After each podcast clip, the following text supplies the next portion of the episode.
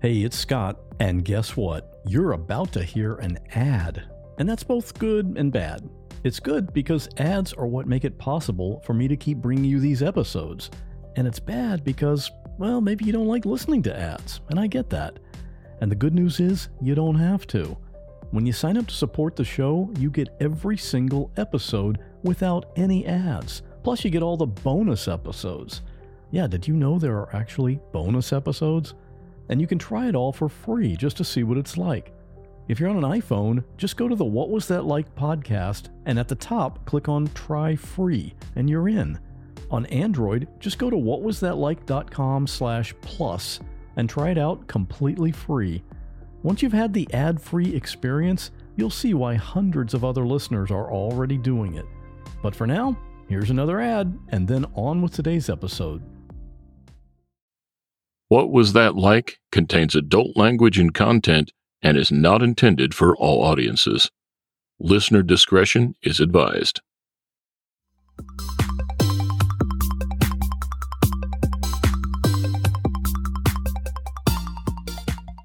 Welcome to What Was That Like? I'm your host, Scott Johnson. This is the show where we talk to regular people, people just like you or just like me, who have found themselves in an extremely unusual situation. We'll hear their stories and get inside their head because we all want to know what was that like. More information about each episode at whatwasthatlike.com. Here we go. I've lived in areas where it gets really cold, and I've lived where it's warm most of the time. I've lived up north in Ohio and in Maine, and now I'm in sunny Florida. I definitely prefer the warmer climate. But today's story is about being cold, really, really cold. Dan Burton brought his fat tire bike to the coast of Antarctica and he biked from there to the South Pole. That's 750 miles, and it's uphill, and it's against the wind, and it's in temperatures that are colder than just about anyone would be comfortable with. But he did it. And in fact, he was the first one to do it. And actually, it happened five years ago, and no one has done it again since then, at least not at the time we recorded this conversation, which is early 2019. And I learned something really interesting. The elevation at the South Pole is 9,300 feet, but only 300 feet of that is actual land. The 9,000 feet of elevation on top of that land is solid ice. So at the South Pole, Dan was standing on ice that was almost two miles thick. In fact, during our conversation, he mentions that he actually walked over some mountains but he wasn't able to see them because he was actually on top of them because of that thick layer of ice. I'm always intrigued by stories of human endurance like this, so I really loved hearing this story firsthand from Dan. And fortunately for all of us, he also blogged and recorded video throughout the expedition, and he's written a book about it. So links to all of those things will be in the show notes for this episode at whatwasthatlike.com slash 19, because this is episode 19. And if you like this podcast, you're welcome to buy me a coffee. What was that like.com forward slash coffee. And now here's my conversation with Dan. What was the coldest temperature during this trip? You know, I I don't really know the answer to that because I didn't have a I didn't have a thermometer with me. Extra weight that I wow. didn't need, I guess. That's incredible. You're going to the South Pole and you don't know uh, what the temperature is each yeah, day. That's looked, interesting. I looked at because uh, they do have a weather station there, and I, I kind of looked it up on on the web on the web, and and I think that it was somewhere around 40 below when I was at the South Pole, and uh, definitely this when I was at the South Pole was the coldest uh, um, of the trip. So I it was somewhere around 40 below. That just sounds uh, miserable, actually. you get used to it and it's not as bad as it seems. well, you know, and I kind of experienced that. We lived in Florida and then my wife's from Maine and we went and lived in Maine for 13 years. And you're right. You know, I, I don't really care for the cold temperatures myself. I'd prefer Florida. My wife prefers the cold temps of up north, but you're right. The human body is pretty adaptable and wherever you're at it, you kind of get used to it. Yeah. I had a guy that used to come into my bike store a lot. He kind of was a lot of what drove me to do this. Anyway, he was trying to tell me that uh, the cold is kind of a state of mind, and and I think there's a, I mean, there's obviously real things to cold, but I think there's a bit of that. If you know, I, I went there expecting it to be super cold and miserable, and and when I got there, you know, I just accepted that it was cold, and and it was okay. Yeah, that's what you expected. So, all right. Well, what what was the earliest germ of an of an idea that you had about doing this? What brought this on? Um, about doing this specifically um, would have been uh, I had bought some uh, fat bikes and uh, had been riding them across uh, Utah Lake when it was frozen.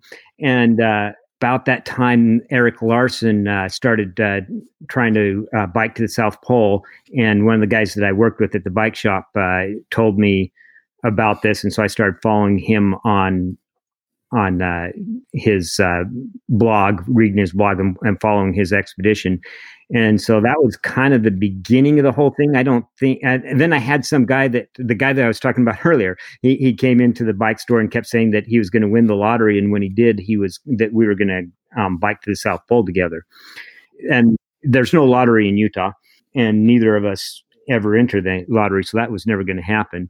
but, uh, so much for that financing idea. yeah, so so somewhere along that uh, thing, it kind of kind of got me going. My my had my son was really strange, um, wanting to do uh, all kinds. He had all these ideas of things he wanted to do Kickstarter projects for, and so at some point I thought, well, maybe I could Kickstarter this, and and that's when I started really thinking about doing it myself. Was when I thought maybe I could pay for this with Kickstarter.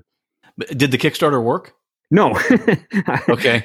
I, I, um, Kickstarter, you set your goal for how much money you need, and uh, and if you don't meet that goal, you get nothing. So I got nothing from Kickstarter. I know the GoFundMe works differently. It's whatever you get up to, they send you a check for that. I right. think so I, uh, they, are all a little different yeah, I did a, a GoFundMe uh, thing afterwards, and I can't, I don't know exactly how much money I got from GoFundMe. I guess I could go look it up on GoFundMe; it's still up there. But you know, it, it, it I got some money from it, but not enough to be significant, statistically significant. so, when you first started thinking, maybe I really, maybe I really will do this, what was your physical condition at the time? How long did you give yourself for training? I, I didn't train for it. I had been a computer programmer and had been in pretty bad shape, a little overweight, had high cholesterol, high blood pressure. And when I kind of got a panic, I panicked, I thought I was going to die, and I got into biking. And so after that, I I started doing these uh, um, crazy long um, mountain mountain bike rides to start with, and then and then road bike rides. So I was doing like 200 mile road bike. It was officially a race, but I do that like once a year. And so, you know, I could I could jump on my mountain bike and go do a hundred mile um, mountain bike um, ride, you know, at any time. And so, physically, condition wise, I was okay. The biggest thing for me um, was that uh, a fat bike, the the pedals are wider, you know, further apart than normal to be able to fit around that big fat tire and so it, it gives you a just a different uh, way that it's going to work the muscle the muscles and the joints and everything. And so just to make sure that i wasn't going to have a problem with that for the year before i did this uh, all i ever I, all i rode was my uh, fat bike. I i put away my mountain bike put away my road bike and didn't ride them for a year. Everything i did was on my fat bike. I did triathlons. I you know i did everything on a fat bike So that was primarily how you trained then, just to make sure you were okay on that bike for extended periods of time. Yeah, and so I was I was putting in lots of riding time, just what I do, um, and so I didn't do any specific thing that way. And and the thing was, is I was I I, I had a bike shop I I was running I own you know that I owned and uh, and so I was at the bike shop, you know, probably at least ten hours a day six days a week. And so it didn't leave me a, a lot of chance to uh, do a lot of training. It would have been really cool to uh, be able to take a, a, fat bike and go out and, and uh, ride it somewhere and, and kind of work out some uh, of the things with pulling a sled and how that all could work. But I had no opportunity because when I started, really decided to do it was uh, late winter.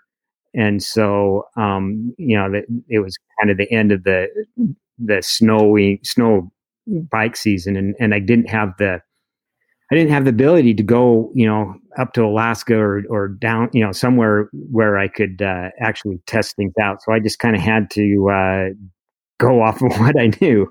Yeah, you just train with what you can train, and uh, or train as you can, and then just hope for the best, I guess. Yeah, and to some extent, you're going to get out there and you and you're pushing hard every day, and and you know, as long as you can keep going, you it, it it's yeah, I, I, guess basically, I the thing I had to physically to be able to do it is I had to be able to ride all day, you know, doing a, a workout, a hard workout all day for you know 13, 14 hours um, straight, and and if I could do that, then I would be fine. Right, but and but you know, you think typically in training, uh, you, you know, you would do a hard workout like that, and maybe do that two days, but then you take a rest day so your muscles can rebuild, and then you do it again but in your case, you're there's no rest days. You, yeah. You know, 51 days straight, right? Yeah. Well, so um, the first two two uh, Sundays, that's true. The rest of it, I took uh, Sundays as uh, a rest day. Oh, um, oh, okay. Okay. Not not because I needed the rest as much as uh, just for religious pur- purposes. I, you know, I read all of your blog posts as you documented this trip, both before and during and, and after uh, I understand you had frostbite as a child. So going into extreme cold temperatures like this, did that scare you at all? Well, yeah. So when I was a little kid, I was riding on my mom's uh, shoulders, and the hood of my parka fell off, and so I, I, was too young to, you know, and whatever. So, I, so the hood of the parka fell off, and and I got uh, frostbite on my ears. And so for me, growing up, uh, Halloween was like the most painful uh, holiday because you'd go out trick or treating in that cold air and I'd come in afterwards and my ears would hurt so bad. And so, but as an, as I got older and older, that became less of an issue. And so, yeah, frostbite was something I was concerned about. I was worried, you know, I don't want to come back and be missing fingers and toes and so I was I was very diligent in uh, trying to make sure I protected myself uh, from frostbite at all times. Yeah, that's a that's a big, definitely a critical factor. Now, before we get into the actual trip, there was one one of your blog posts. I'm just going to actually read this blog post talking about the mental aspect of this trip. And what you wrote is this: One of my faults is that I don't know when to quit. When it comes to this expedition, I believe that fault becomes an advantage. However, my normal tendency to continue in spite of the conditions may not be enough. So I'm playing a bit of a mind game with myself. I'm intentionally building an attitude of continuing as long as even the remotest possibility of success still exists. Quitting can just not be an option. So I'm fostering in myself the belief that I will succeed.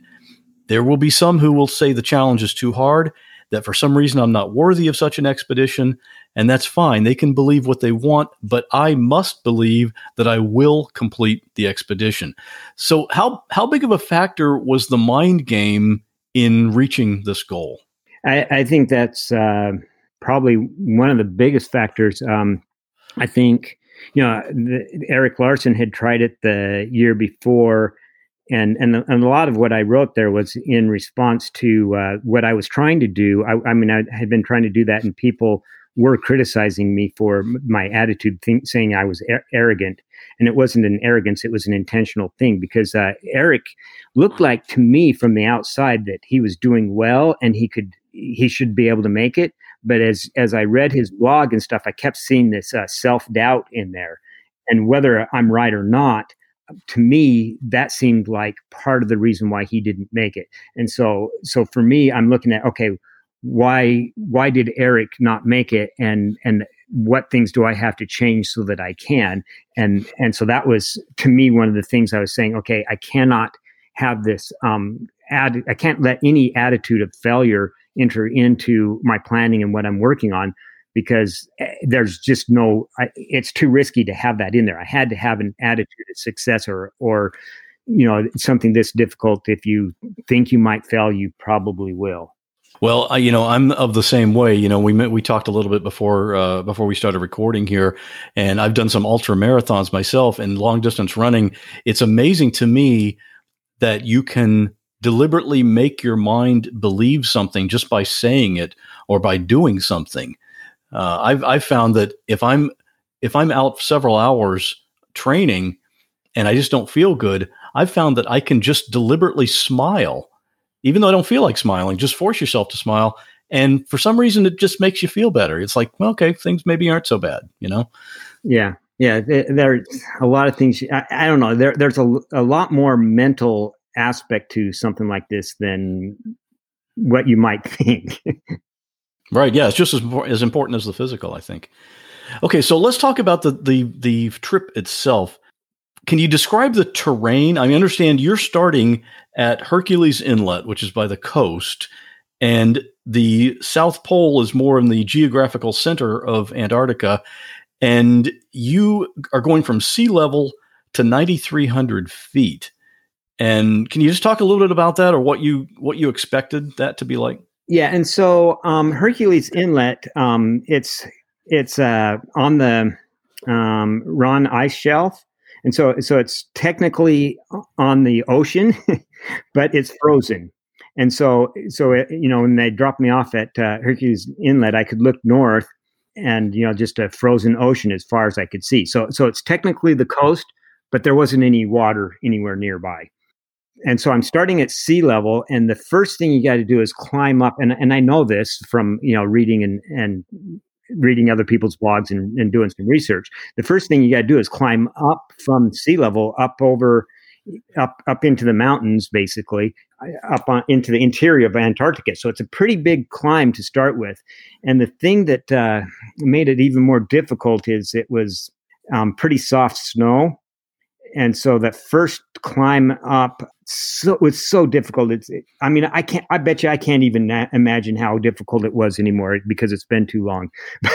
But it was it was more difficult than anybody could possibly imagine. And i knew that going in that it would be that it would be harder than i could possibly imagine and it definitely was harder than even that.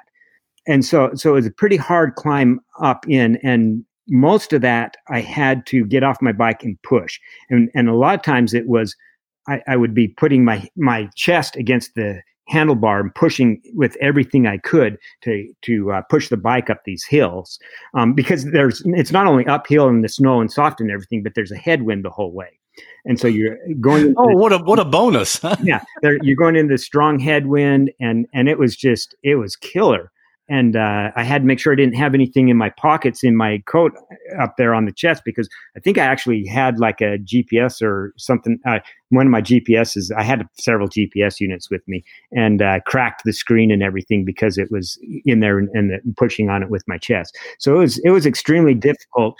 Then you get up into the interior, and I figured, well, you know, once I get in, there's actually a route that they use to um, drag fuel to halfway so that they can resupply or refuel airplanes. And so I can get up on that route that they that they're using to do that. And when I get on onto that route, then it's going to be easier and, and I'm going to be able to go okay. Well, I got up to where where that was, and it's like, you know, the snow was drifting through it and, and it wasn't any better.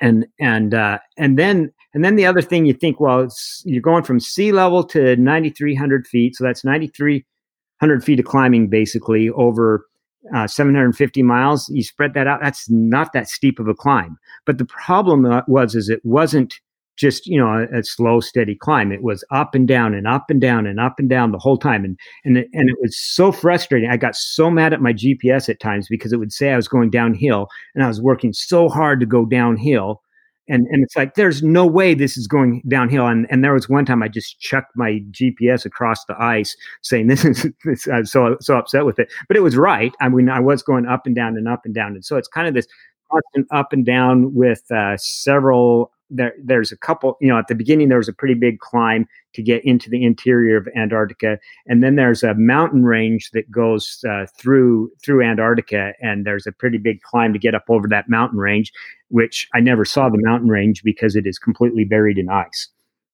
Yeah, that's that's one of the interesting factors here that I didn't realize until I was doing research for this is that you know the the land itself is only about 300 feet above sea level at, at the and, at the South Pole. Yeah, yeah, at the South Pole, right? And but yet there are you're walking on ice, and not just ice, but two miles thickness of ice. Yeah, that's just incredible. Yeah, it, it, um, the statistics, I, I, might get this slightly wrong, but I think it's something like 90% of the fresh water in the world is in Antarctica, frozen in the ice. Something I've been recently making a deliberate effort with is to read more. There are lots of books I want to read, and I try to read every day, even if it's just a few pages. That little bit each day adds up, and it can make a big difference. It's like taking care of your gut. Even though it's not big, it supports the health of your whole body. Seeds DS01 Daily Synbiotic benefits not just your gut and your heart, which aren't outwardly visible, but your skin too, which you can see. Every morning it's the same thing two capsules of Seed DS01. And sometimes I wonder is it normal to feel this great? It helps support digestive health with optimal gut bacteria levels. And thankfully, that's all backed up by science, and all the supporting data is on their website. If you're trying to avoid sugar, soy, peanuts, or gluten, you're good to go. And I was reading the literature and I thought, you had me at vegan because it's that too. And if you have kids, DS01 is the first multi strain synbiotic shown to be tolerable and health promoting in a cohort of children aged 3 to 17. And you can use this promo code to give it a try. Trust your gut with Seeds DS01 Daily Synbiotic. Go to seed.com slash what and use code 25what to get 25% off your first month. That's 25% off your first month of Seed's DS01 Daily Synbiotic at seed.com slash what, code 25what. I don't know how many other people do this, but I like to plan my weekly meals. Maybe I'm just weird, but I like quick and easy. That's just one of the benefits you can get with Cook Unity. Go to cookunity.com slash what or enter code what before checkout to get 50% off your first week. One of the dishes I recently had was the Green Goddess Falafel Bowl. Oh, I loved it. The falafel was seasoned perfectly, and I love how crispy it is on the outside, but really moist on the inside. It's a signature dish of Einat Admony. She's known around the world as a chef. You've probably seen her on TV, and her dishes are made right here in Florida, so I'm supporting local business, and I love that. And the convenience of Cook Unity is crazy. I mean, I've got podcast episodes to produce. I don't have time for cooking. These meals are delivered fully cooked. So when it's time to eat, I pick a meal based on my mood for that day, I heat it for a few minutes, and enjoy. The menus are updated every week, so there's always something new to try. You can choose from over 350 meals based on your dietary needs or taste preferences or go wild and have Cook Unity pick for you because every meal is just amazing. Make the best meal plan ever with the convenience, chef level quality, and endless variety of Cook Unity. Go to cookunity.com slash what or enter code WHAT before checkout for 50% off your first week. That's 50% off your first week by using code WHAT or going to cookunity.com slash what. So the bike that you describe how you, what you were carrying or what your gear and your load was like. You had the bike, and then uh, how did you carry all your stuff? Yeah, so the um, when Eric had tried it, he tried using panniers, so basically bags that are mounted on on the front and back wheels, and he had all his stuff packed in there. And uh, as I was reading his stuff, it sounded like you know the wind resistance of that because it makes a pretty big wind profile. Sounded like that could have, you know, that maybe if I put it down in a sled behind me, that they'd slip through the wind better. And so um, I had uh, decided to take uh, two sleds. And so I had two sleds that I, I, was pulling from behind my bike. So I had rope tied to, I had a mount I created that hooked onto my rear axle and then ropes from that back to one sled and then from the one sled to the other. And, and um, I had some people questioning the idea of two sleds instead of what you know you should be able to fit everything in one sled. The the thing was is I could. I could put everything in one sled. I could put it in two sleds, and I actually had two panniers on my bike. So I had, when I got there, I had a lot of flexibility in how to set things up. Um, I could put almost, I could put a large percentage of my gear in in the panniers, and then leave the sled, one or two sleds, pretty lightweight. Or I could take and put everything into one sled, or I could mix that up all I wanted. And what I found worked best was and and at the halfway uh, where they refuel planes, I I was able to say I don't need panniers. So so what I found best was to keep the bike absolutely as light as possible. So so I threw away the panniers. You know, I didn't throw them away. I, sent them back on the plane at the halfway point, the panniers and the rack and, and all that, and and just used the two sleds. So that's what worked best. And I could put everything in one sled, but it, when the sleds are sinking into the snow, and the, again, the more they can stay up on the snow and keep from breaking through that crust, the better can glide. And so it's better to put it into two sleds and have it slide on top rather than in one sled and have it sink down in the snow further.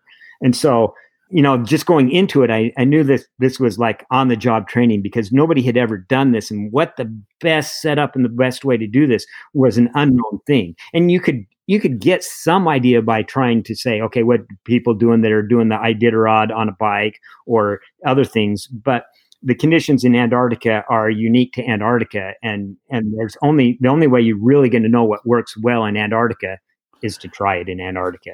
So now uh, you've you've given that information. Now whoever is whoever eventually uh, does this and, and maybe breaks your record will have that information as an advantage to start with. I'm sure yeah, they yeah, appreciate that'd, that'd be cool. Um, that, there's one record they can't break. I, am the first, and you can't break that. That's right. You can do it faster and better, and all all that. And I hope somebody does. So far, nobody has, but I I, I hope someday somebody uh, comes out and does it. Uh, you know, does it better than what I did. It's inevitable, I think. So, starting right off the bat, you this on day one, December the second, twenty thirteen.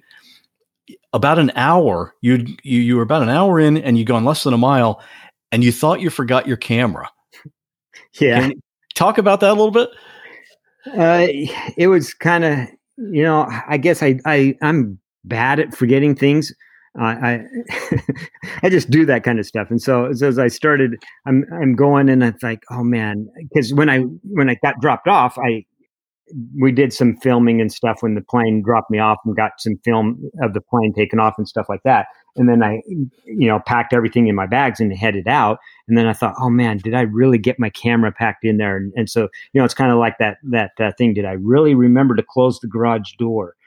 and so I, ha- I was, I was like, oh man, you know, I got to, uh, I had to, I, you know, check this now. So I had to stop and set up my tent and get in. And then once I started going through my gear, it's like uh, my camera was there, which, which was nice, but it also made a, a good to get me off. I didn't, I, you know, you don't want to start, stay at the place you get dropped off that first uh, night anyway. Um, there's no night, but anyway, that first night and you don't want to stay there. So it's good to get in. I was hoping I had I had all kinds of um, visions of grandeur. I don't know what you'd call it. I, I always thought I was going to do so well. So when I got dropped off, I look up and I see the mountains out out in the distance, and I'm thinking, you know, first day I'm going to get up and over and and and out to those mountains. yeah, yeah. You know, a week later, I'm still working at it well, you, hey, you're right. You got to stay positive. Think think the best, right? Yeah.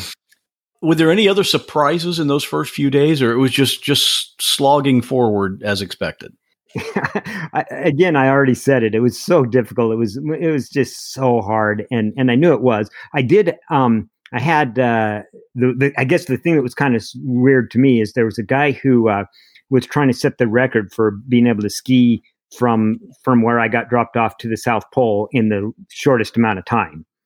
And uh, he's one of the problems in Antarctica is the earlier in the season you start, the softer the snow is going to be. And so he started maybe you know he, when he started the snow was too soft and it, the conditions were bad and and stuff and so he wasn't getting the distance that he wanted to get you know the speed he was needing to get to break the record. So he turned around and came down, and we crossed, uh, you know, going opposite directions.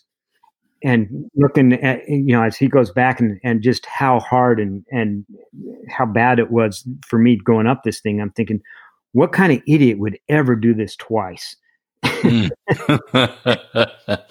and so so so it was amazing to me that he would turn around go back to the bottom and and try it again because and and, maybe a lot of that was because pushing a bike up the hill and and all that went into that was uh, more difficult than skiing up a hill up the hill. But but uh, it was it wasn't surprising but I guess the thing that was surprising to me was that uh, he would turn around and, and go back and do it again. That, but the other thing that was interesting about that is uh, shortly, like probably like less than an hour after he passed going the other direction, and I'm following his ski trail, ski trail, which makes a nice, easy navigation thing for me. I don't have to worry about what direction I'm going; just follow his his ski tracks. And as I'm doing that, I step down and my leg falls into a crevasse and and it was on the same path that he had skied. I mean, you can I, I, got a picture of it, and you can see his ski tracks going right next to the hole that I fell in, and and so so that was one of the things that was uh, known up front that this was uh, an, an extra level of danger in this because I know I'm going to have to get off the bike and push at points, and the places I'm going to have to push are the probably the places that are going to be the most dangerous as far as crevasses are concerned because the crevasses are going to be in those places where you're coming over an, an edge and and stuff where, where, the ice is moving more and so it's the, the most dangerous place to be on foot was was where I, I was most likely going to have to push and and it was where I was pushing and so I I fell in. I don't know how big the crevasse was. I don't know if it was big enough to actually fall completely in, um, one leg fell in and I, I was able to pull myself up uh, using my bike and I could see some nice hard blue ice uh, uh, forward. And so I, I quickly got up on that and didn't dare go back and get a picture because it was, uh, you know, I don't didn't want to be there for the rest of my life. No, no way. Which wouldn't that, have been too long. right, right. Well, in talking about a crevasse, you know, that's that's a word that's kind of specific to this type of a, an expedition you know when you when the when the ice moves and and separates and creates these big gaping holes some of sometimes which are visible and other times they're not that visible you literally the danger was to just fall in and and who knows how far you would fall and then you're just there. There's nobody could come and get you right?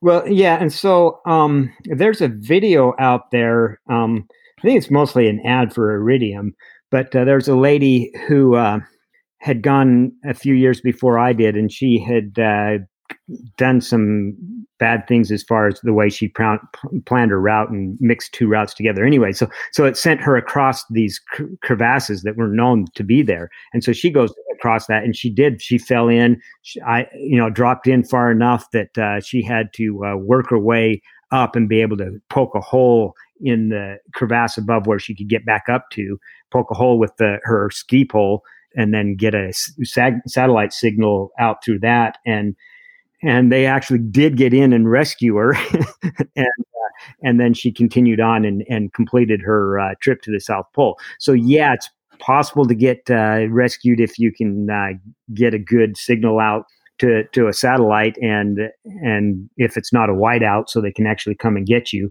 But uh, yeah and, and so it's funny because you know there's a, a, few things about this expedition. If i if i go back and watch and stuff uh, they'll just bring me to tears. And watching that video from her just it's very emotional for me even though it's probably not that big of a deal. But for me it, it really hits and and just that whole idea of being in a crevasse and dying there is not a good idea Right, right. I, I watched that video. I think you have it linked to or embedded on one of your blog posts. I watched that video, and boy, what a great ad for that uh, for Iridium. Yeah, you know the uh, the cell phone, the or satellite. It's a satellite phone, right? Yeah, yeah. And yeah, she was amazed. She was down in this crevasse, not able to get out on her own, and she gets her phone out and she's got like five bars, a perfectly strong signal, so she's able to talk to someone. That's got to be the the biggest relief in the world. And I'll have a link to that video on the show notes for this uh, episode as well, so so people can watch that.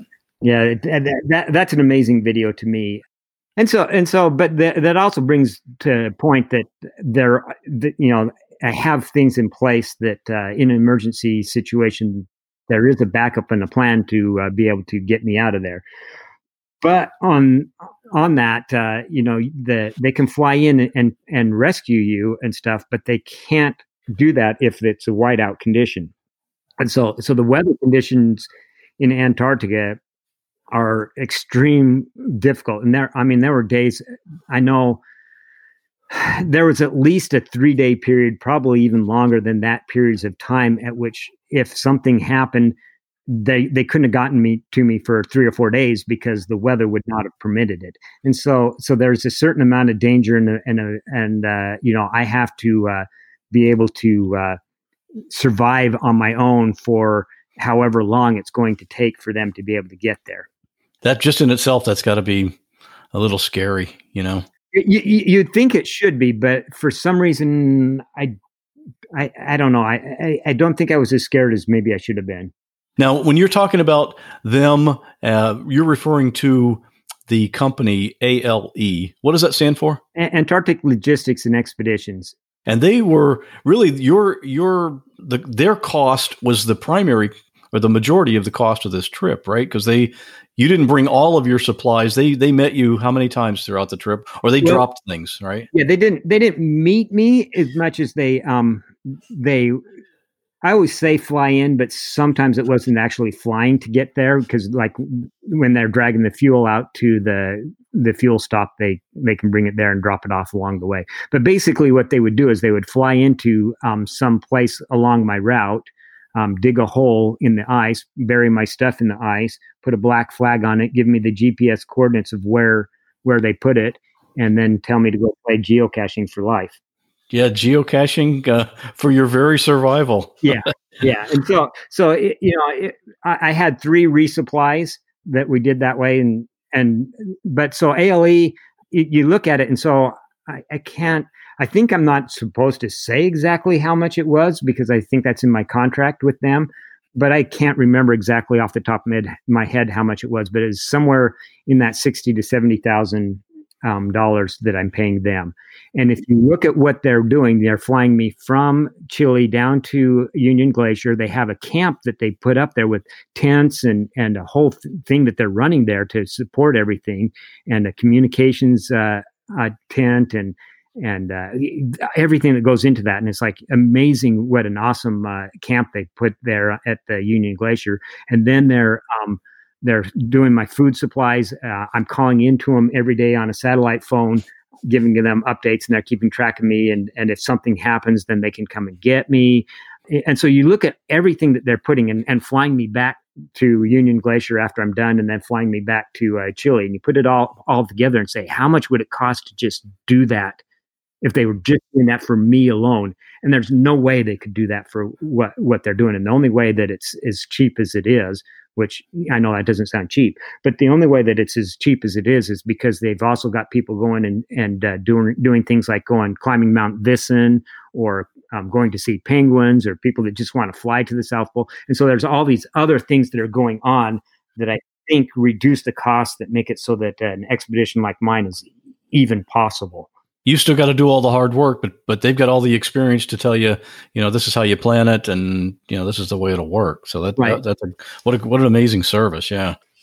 While you were out there, did you listen to music or podcasts, or how did you occupy your mind all that time? Yeah, so when I started, I I started just silent. I had an iPod with uh, some music on it, but I started not listening to it, and so I spent I don't know maybe a week or two before I I started listening to music and it was really an amazing thing.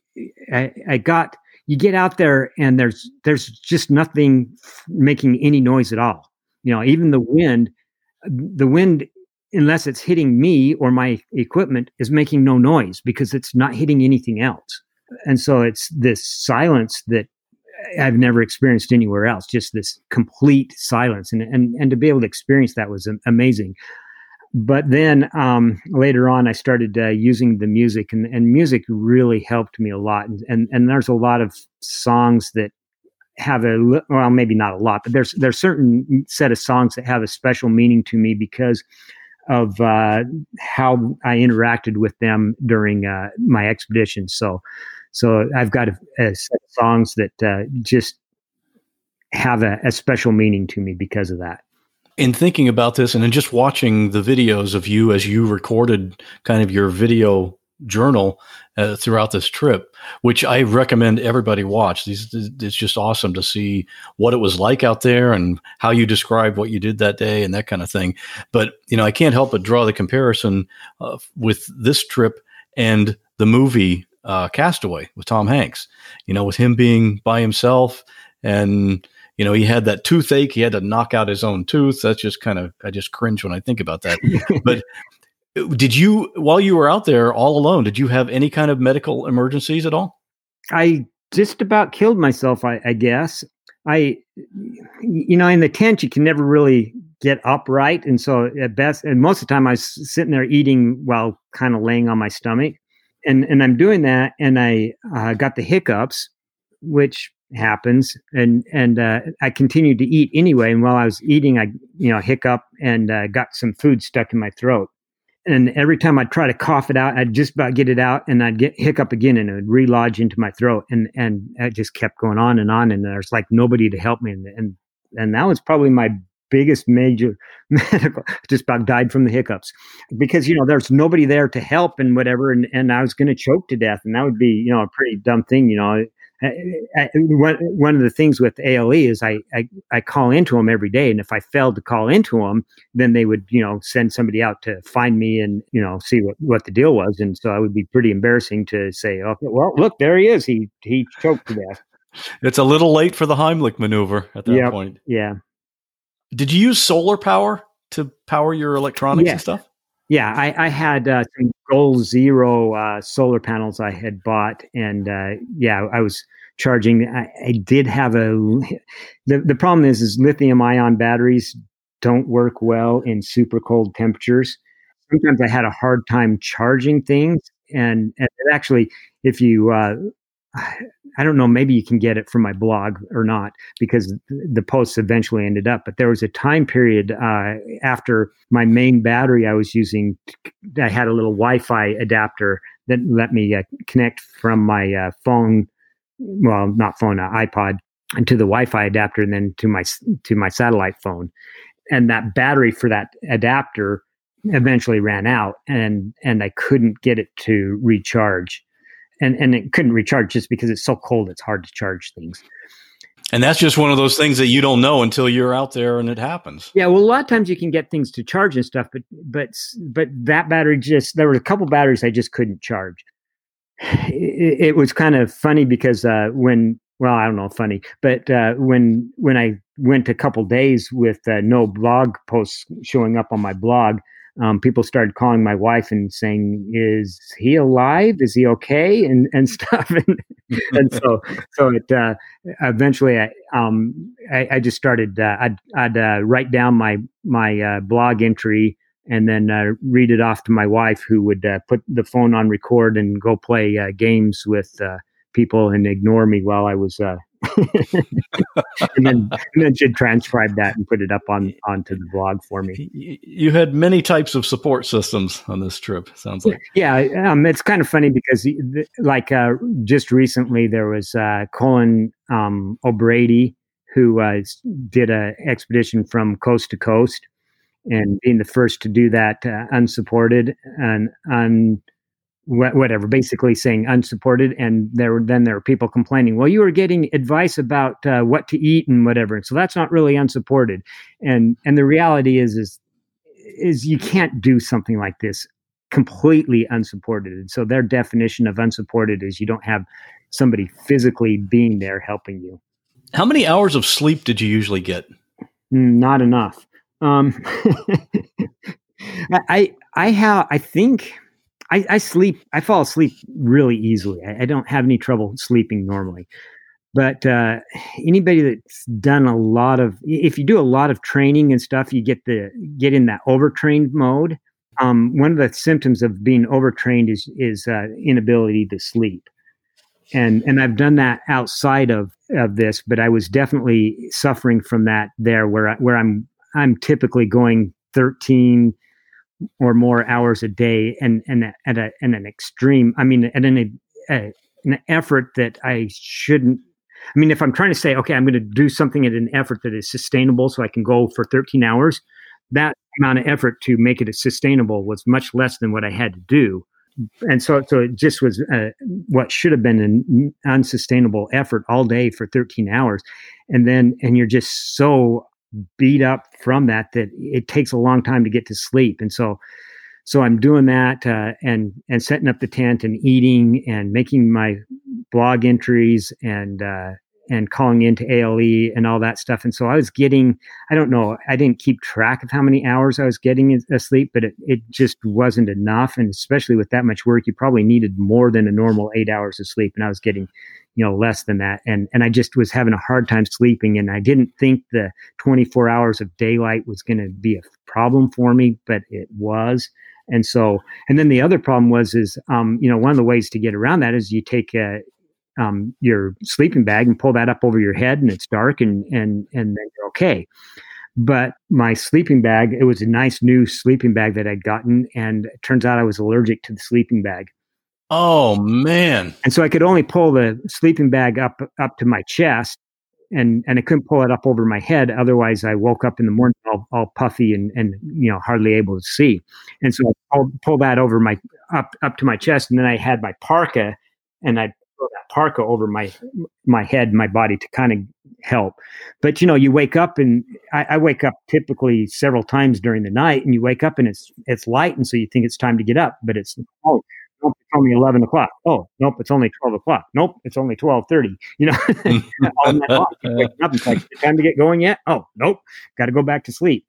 So right, and just because of where you were on the planet, the the sun it never went away. It was it was light all the time. Yeah, it, the sun's um, just goes in a big circle around around the horizon. About I think it's about 23 degrees above the horizon, and the reason I say 23 degrees is because uh, there there's this uh, really cool effect when uh, the ice. If you get any moisture in the air, it turns to ice, and those ice crystals will float uh, kind of sideways and then the sun hits that and it makes this really cool optical effect of a, a couple rainbows and a halo and, and, it's just an amazing sight. And that the bottom of that uh, first circle is 20 you know the first circle is about 23 degrees out from the sun and the bottom of that circle just hit the horizon. And so at uh, morning hours um, the sun was about 23 degrees. And you know and, and when where i started it would probably get a few degrees higher when it's south or north of me and a, and a few degrees lower when it's south of me. But then when you get to the south pole it's just at the same um, elevation around the horizon the whole time.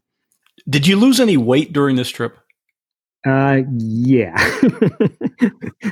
so i can imagine so one of the things that uh, they asked, ALE asked as I was uh, getting ready was how much weight I had put on in preparation. Oh, so that's part of the preparation is to gain weight ahead of time. That was that was one of the things, and and I tried. Um, I but I was biking to and from work on my fat bike and, and putting, and I I just couldn't put on weight beforehand. I was eating as much as I could, and so I um, went in. I was in pretty good shape and not not quite as uh, much fat as I would have liked when I got to the South Pole, I had absolutely zero fat left, and uh, I my my body was basically consuming itself. I, I was uh, burning off muscle mass. Um, when I got back, you know, you're not going to get uh, undressed in Antarctica because you know it's kind of cold there and you can't take shower or anything. So you know, 51 days of of that. When I finally got back to the base camp in at uh, Union Glacier and they have a shower then there and I get out and and try to take a shower and it's like I looked like uh, you know something one of those really terrible anorexic pictures you see or or you know, a starving child and it just it was just I, I couldn't believe how how bad I looked. Um, I lost too much weight. and there was one story that I read on the blog. Can you talk about when you were when you somebody gave you a bottle of Coke? Yeah. so so I uh, actually at the halfway point I had the ability to leave behind things that I didn't need because a plane could then fly it back. and and at that point I had extra food that I hadn't and and I had it wasn't really extra food because it was food I needed to eat but the the reality was is is there there's only so much you can eat you know your, your body can only digest a certain amount of calories and so even though I needed more calories there's only so much I could eat and, and digest and so which there, is why you lost that all that weight right and so so it's just impossible to get in as enough calories in to what I was burning and so I had extra food at that point, what I thought was extra food, and so I sent it back on the plane. And and and I I calculated out how much I would need to make it to the to the South Pole. And then I got a resupply. And when I got that resupply, again, I had more food than what I thought I needed. And so I was you know you make up a, a, batch of food and and you eat some of it and the rest of it goes in in a hole in the ice and and so I was wasting food and I was doing that because it was extra weight and and stuff and, and I calculated out and this is how long it's going to take me and I don't need that well it was kind of a dumb thing to do I, I did several dumb things but that was one of the dumb things I did was wasted that food and so it at the end things got didn't work out the whiteouts and and the snow got soft and and and I was just I was just so exhausted. I just wasn't getting the the distance I needed. And so I I could have stretched out my food and made it to the South Pole but I was surviving on at that point uh, a couple uh, small meals a day. In fact one day my meal one one evening for for dinner. I took and and took all all the empty packages from the food I'd eaten before and and found the little pieces of frozen stuff in the corners and of the package and and ate that and that was my dinner. Because you're carrying obviously the you eat a eat a eat you, you eat food out of a package and you keep the package because you don't just leave it on the ground you're carrying it all with yeah, you. everything you take with you has to come back out you know you see somebody uh, surviving on the streets and eating out of the garbage you know, it's not quite the same thing, but I still I, I know what it's like to scavenge through my garbage to find something to eat. And so and so it turned out I had like a couple meals left, and it's like I could have ta- eaten one, gone. My, my I was in a process a, a state of I was trying to eat a meal and get like 12 miles out of that meal and then eat the next meal and get 12 miles out of it. But the problem was, is there wasn't enough calories in one meal to get 12, a full 12 miles. I, I, I, would completely be exhausted and, and out, out of energy and, and basically collapse on the ice because I, I just was out of energy. So that, cause there wasn't enough meal in there. And the thing was, is I was close to the end. And so I said, okay, I'm going to eat my last two meals instead of spacing them out and then I, I talked to ALE and said, okay, I'm completely out of food. And they said, okay, we'll send Hannah down um, on a snowmobile. She'll come down um, and give you some more food. And so, how far out were you at that point? About 20 miles. Okay. And so she came down with some food. And one of the things that she gave me was a bottle of Coke. And it was frozen solid bottle of Coke. And it's like, oh man, I mean, the bottle of Coke never looked so awesome and and I took that bottle of Coke and I, I set up my tent and and went through the food that she gave me. Um, I ate some. Uh, I ate a bunch of chocolate bars and and I think the first chocolate bar I had was uh, one that had like coffee in it, and I don't do coffee, and I think coffee tastes terrible. And, and it's also a religious reason I don't do coffee. And and I take a bite of that and it's the coffee and it's like I don't care and I just shove the whole thing down my throat. You know? it was so Forgive me, God. yeah, it's like I'm not wasting that. And and so I, as I ate that, and and while I'm doing that, I, I set up my pot and and get some water boiling, and I put the can- bottle of Coke in that, and got the bo- water boiling, and melted the Coke, got the Coke all nice and warm. And then um, when I started going, I, I I didn't wear my parka while I was riding because I'm working so hard. The parka would have been way too hot. I would have gotten sweaty, and and that's very dangerous. And so I I would dress down while I'm biking because I was working so hard. So I take my parka and I bury the that coke in there and pack it down deep into my sled so it'll stay nice and warm. And I figure, you know, I'll, I'll do that. And then at that, you know, at the end of a long, because it's like 20 miles left to go. So after I've gone, you know, 15 whatever miles, and I need that extra boost, I'll pull that uh, coke out and, and I'll drink it. And and I get to where I decide, okay, now's the time. I pull the coke out and it's still warm. And so it's like, oh, cool and and I, I open up the Coke, and as I'm opening it up, it starts to freeze. and and I open it up and it's freezing, and I'm drinking this Coke as fast as I can to try to keep it from freezing. And you know that whole brain freeze idea, and so I'm drinking, and and the problem was is is you know I had gone two months with no carbonation, and so that that carbonation was just burning my throat as it goes down. It was it was it was the hardest hardest coke, I, but I, I, was drinking as fast as I could because I wanted to get as much of it out as I could. And I got about half of it out before I couldn't get any more out. And so yeah, it was uh, that that's that's my story. When people ask how cold it is, that's how how how cold it was. the coke freezes before you can even drink half of it. Yeah. Uh, all right, so so the last day, this was January 21 of 2014. D- d- talk about describe reaching the goal or when you got to be within sight of the South Pole. Yeah, so as I'm going um, I'm going up and down. I'm, I'm watching my GPS and and the GPS because I know that South Pole's at 9,300 feet, and I've also read some blogs and stuff, so I know that you can see the um, South Pole. What uh, for a lot of people is about a day's travel were out from the South Pole. Because you know 13 to 15 miles a day is actually a pretty good um, day. And so so it's about i knew about that far apart away i'd be able to see the south pole. And so it, because there's a research base there and, and, so you can see the research base and they have um, a big telescope and, and some stuff out out there that they're doing research with and so I knew you'd be able to see that. And and so I'm watching my GPS and and I'm watching the elevation go from, you know, 87 or something and up and up and then back down and then just getting so fresh because it keeps saying I'm going back and and it's like I need just just want to get up to 9300 feet and when I finally did I got up to 9300 feet and I looked off in the distance and I could see I could see what I wasn't sure at first if it was this South Pole station or if it was just uh, sastrugi. And sastrugi are kind of like snowdrifts that uh, form down there. They're really amazing.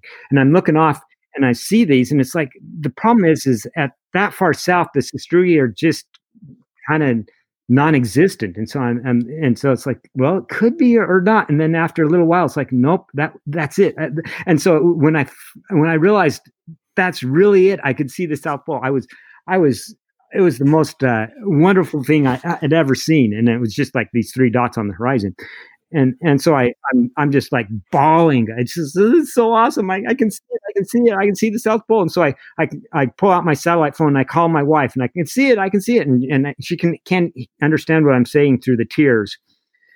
You know, the tears of joy were very much there. I'm just I'm just overwhelmed and stuff, and and this is so awesome. And and she's like, what what? And the phone line drops because that's how most of my phone line phone conversations ended is with the line dropping on me. And so like, phone line drops out on her and and and and i continue on. But then for the next little way because so the thing is is when you're going to the south pole and they've got the research there and they've got antennas buried in the ice and they have this this uh thing where they're studying neutrinos and all the all these different you know this this clean section in this place where they're studying CO2 and all this stuff. So so you can't go into different regions because if you do, you're going to mess up the studies. And so there's a very specific route you have to take to get into the South Pole. And and what that means is basically I, I've got to kind of go not straight towards the pole. I got to go off to the side a little bit and then turn in which basically meant that, that that means as I'm going, the South Pole station is visible off to my right. And I had to I had to kind of crane my head to the left a little bit and not look to the right because if I ever saw that thing, just the it was just so overwhelming. I just break down in tears again. And then eventually, eventually you drop back down into this big bowl, and and the, everything dis you know the South Pole disappears and everything. You can't see it anymore, and you got this big drop. You got to go down and then regain all that altitude again, and stuff. But but yeah, so it was just this amazing thing. I was so. It's impossible to describe the joy of how awesome it was to to see that and know I'm done you know, I wasn't done. It was still, you know, 13 miles away.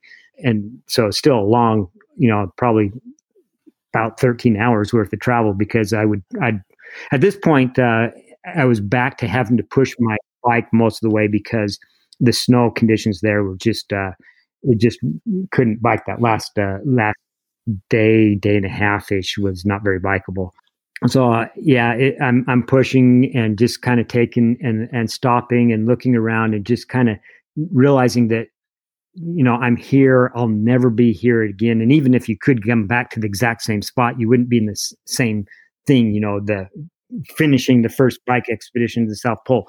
It's a something that I, I need to enjoy. So I, even though I wanted to go home and be done with this more than more than you can possibly imagine. I was just like, okay, I'm done. I can take the time and look around and see and try to figure out things. Try to try to enjoy that the that last few days, that last few hours, that last day. And then when I finally got to the to the South Pole, the, to in into the area there, they they have a, a section set aside for where the non it's the NGO, the non government camping so, so people that aren't part of the government can go and camp there and, and whatever. And usually they, so what they have is the ALE, they set up a camp there and they have tents and, and a nice warm place to go in and, and some food to greet you with, you know, cookies and chocolate and, and awesome. And you get to talk to people and, and, and joy in, in being done and everything. But the problem is, is uh, they run that camp until January 20th. And I got there on January 21st and they closed on the 20th. Yeah, in fact when when Hannah brought that stuff down it was basically oh here's some stuff that we're that you can have as we're leaving. And and so so I, you know I they flew off there was there was nothing there you could see you know a couple indents in the snow where where their tents and stuff would be would have been and and it was there wasn't anything there so i was there all by myself and when i got there I, I don't even know what time of day it was, but I, I remember um, calculating it out that uh, for the people at the South Pole Station, they're running on New Zealand time fr- frame. And so for them, it was like early, early morning. So, you know, they would all be asleep and, and whatever. And so there's no sign of anybody else there. Big building, you know, that's got people in it, but they're all asleep and and then and so I go out there and they've got this uh, ring of flags around a pole in the ground that's a like a you know barber pole type thing with a mirror mirror ball on top. And that's not really the South Pole. That's just kind of a thing they've got set up so you can go there and, and take pictures and and it's kind of you know a really nice photo op South Pole. Uh, the the touristy South Pole. Right? Yeah, yeah. Well, and it just makes good pictures and stuff like that. But the real South Pole is was a little bit beyond that. And so I go to where the real South Pole is, and then it's the stick in the ground. You know, they've got a stick in the ground mark or in the ice, a stick in the ice marking it with a little emblem on the top. And and it, it probably, I don't know. To, to me, that was kind of a um, very anticlimactic because it's like you know this big, awesome. I see it. I'm I'm there, and and I'm so overwhelmed with joy when I when I first saw it. And then when I finally got there, it's like okay, I'm here now what? There's nobody around nothing to do um, you know what and and so i go back to my camp my tent and set up my tent and i, and I had they had um, another supply of stuff my stuff that i had this is the stuff i want at the south pole like a, a nicer camera and and some things that that i had and so they had that cached somewhere and i got my tent set up and everything and i and at that point i was i was usually pretty drenched in sweat um, from my things, which is not a good thing, but it's kind of just the condition of what what would happen. So I was kind of wettish and stuff, and and you get that off, and it's just it's so bitter cold there. And so I get the tent set up and everything, and I know my stuff is out there, but it's like it's just too cold. I'm not going out to find it. And so then the next day, after I dried out and everything, and and, and it's still just as bitter cold.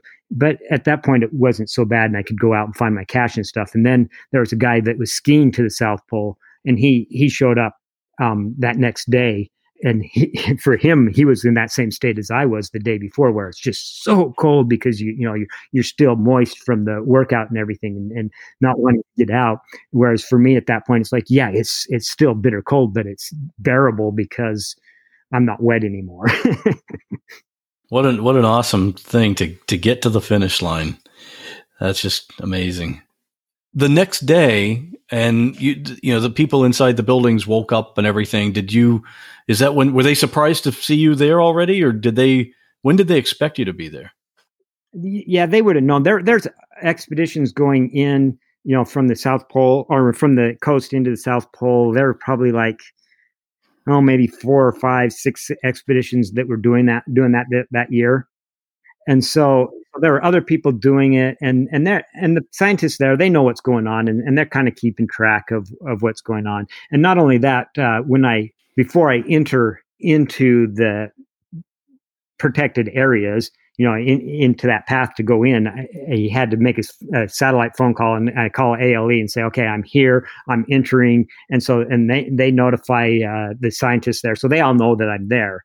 And so not a surprise to them, but, but then they come out and, and they, um, ALE scheduled a, a tour for us. So Vesa and I got to go in and, and uh, tour the station, which is pretty cool to go in and see all that stuff.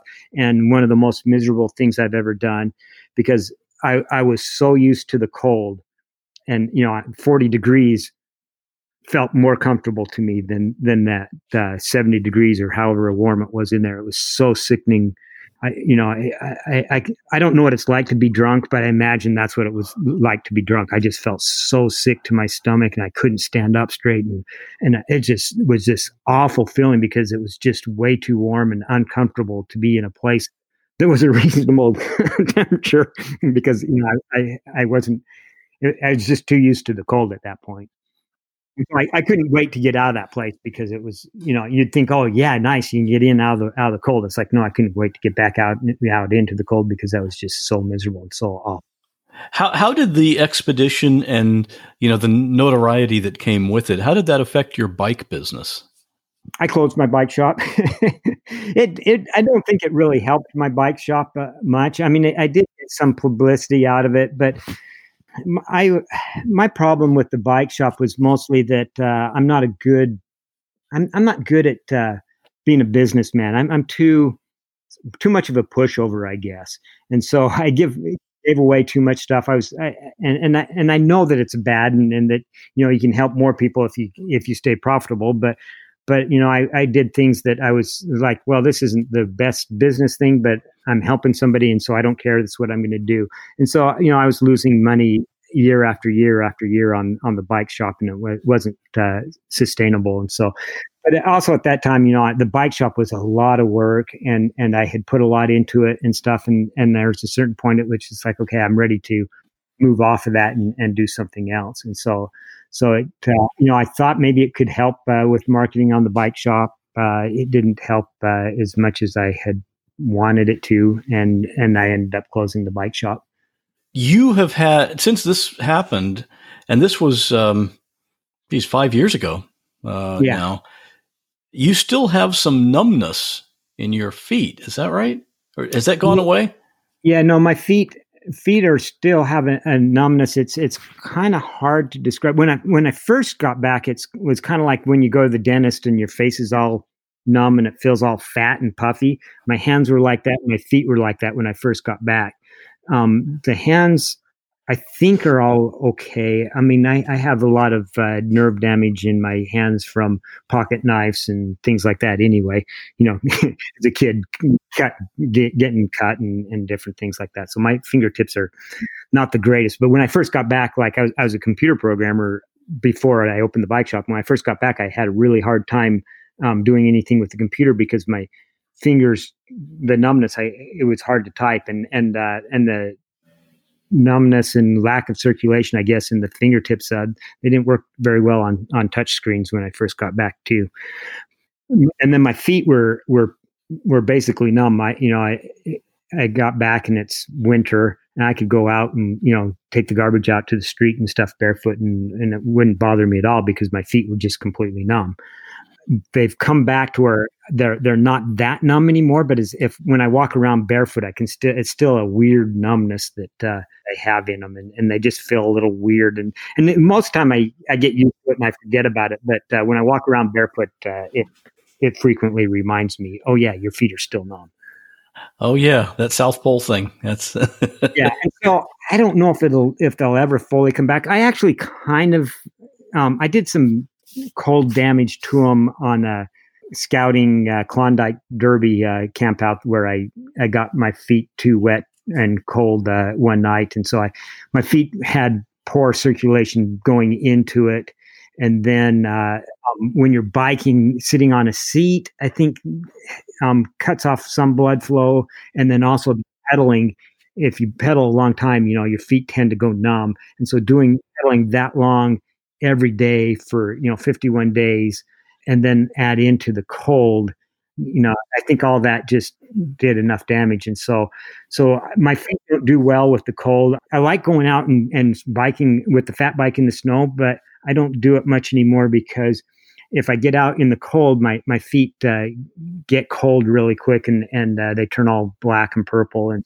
And so so my feet don't handle uh, the cold very much, um, very well anymore. And and uh, that's part of why I'm trying to move to Florida. you, you put your body through so much trauma for that 51 days and the extreme temperatures. I guess that's it's understandable that there would be some kind of lasting effects. Yeah, and so so I figure I've had enough winter for for a lifetime, although it was summer while I was down there. but I've had enough winter for a lifetime, so it's time for me to find some some uh, good tropical things to do. So I'm staying in Florida right now, but I have a house in Utah, and I need to get that somebody to buy my house in Utah, so that then I can buy something smaller and more affordable here in uh, Florida. One extreme to the other, I guess. well, yeah. what I really want to do is I want to get a sailboat, and my my my vision for that is uh, um, to be able to go and sell that to uh, different different places um, where there are places where I can do uh, some helping helping people with like uh, hurricane relief or just with uh, you know different levels of uh, things you can do for humanitarian service and be able to sell to some place and do uh, do some humanitarian service project and then and then sell to another place and and do that over and over. And that's that's my fantasy, my my vision, what I what I want to do. We'll see what I actually am able to accomplish. My my wife doesn't want to live on a sailboat.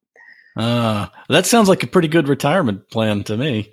Yeah, and and I can do it if I sell my house and, and buy a sailboat that would be much cheaper, or buy a smaller house. You know, I don't have to go back to work anymore. But with the house I have right now, I can't I can't afford to be retired and keep the house I have.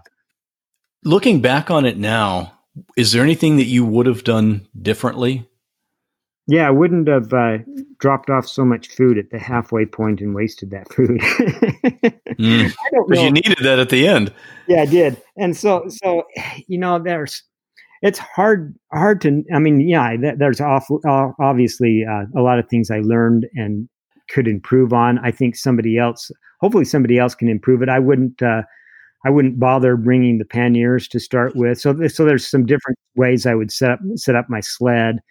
I talked to some guy. There was a guy that uh, wanted to do what I did, and and I was talking to him. I was saying, well, you know, the easier way to do it um, would be to start at the South Pole and go to the coast. Now, nobody really cares you know it's like if you want something and people are gonna like oh cool you you know you're the first person to bike to the south pole they're not to care if you bike from the south pole to the coast but if you bike from the coast to the south pole they're to care about that. And so i mean that's the real the real expedition is to go from the coast to the south pole. But if you want to do it easier you start at the pole and you go to the, to the coast because then you're downhill with the tailwind and uh, and then the, the, other thing is is like if you could get more float, so wider tires, and so he built up a custom bike that was like uh, two by two tires wide. You know, my my tires were like five inches wide, and he took two of those and stuck them side by side, and so make essentially a ten inch wide um, bike and stuff. And and he tried to do that, going the opposite direction, but uh, um, it didn't work out too well for him. He uh, he ended up being picked up and, and flown out and uh, sent me a, a message saying, uh, um, well, his wife sent me a message saying how how impressed he was with uh, with what I had done because because she she said he was you know a super tough guy. And then and, and it really you know just the difficulty of it. Anyway so you know I'm, I'm not trying to say i'm better than him and he was worse or whatever anything like that because the conditions everybody's got different things and and maybe the setup for the bike just wasn't the right setup and and whatever. But uh, yeah, there there's some things I would I would definitely try to see if I could get a little bit wider tires so you can get a little bit more float. There's there's a lady who's uh, planning on going to it. She was planning on doing it the same year I did, but she's still working on trying to bike get the funding to be able to bike to the South Pole.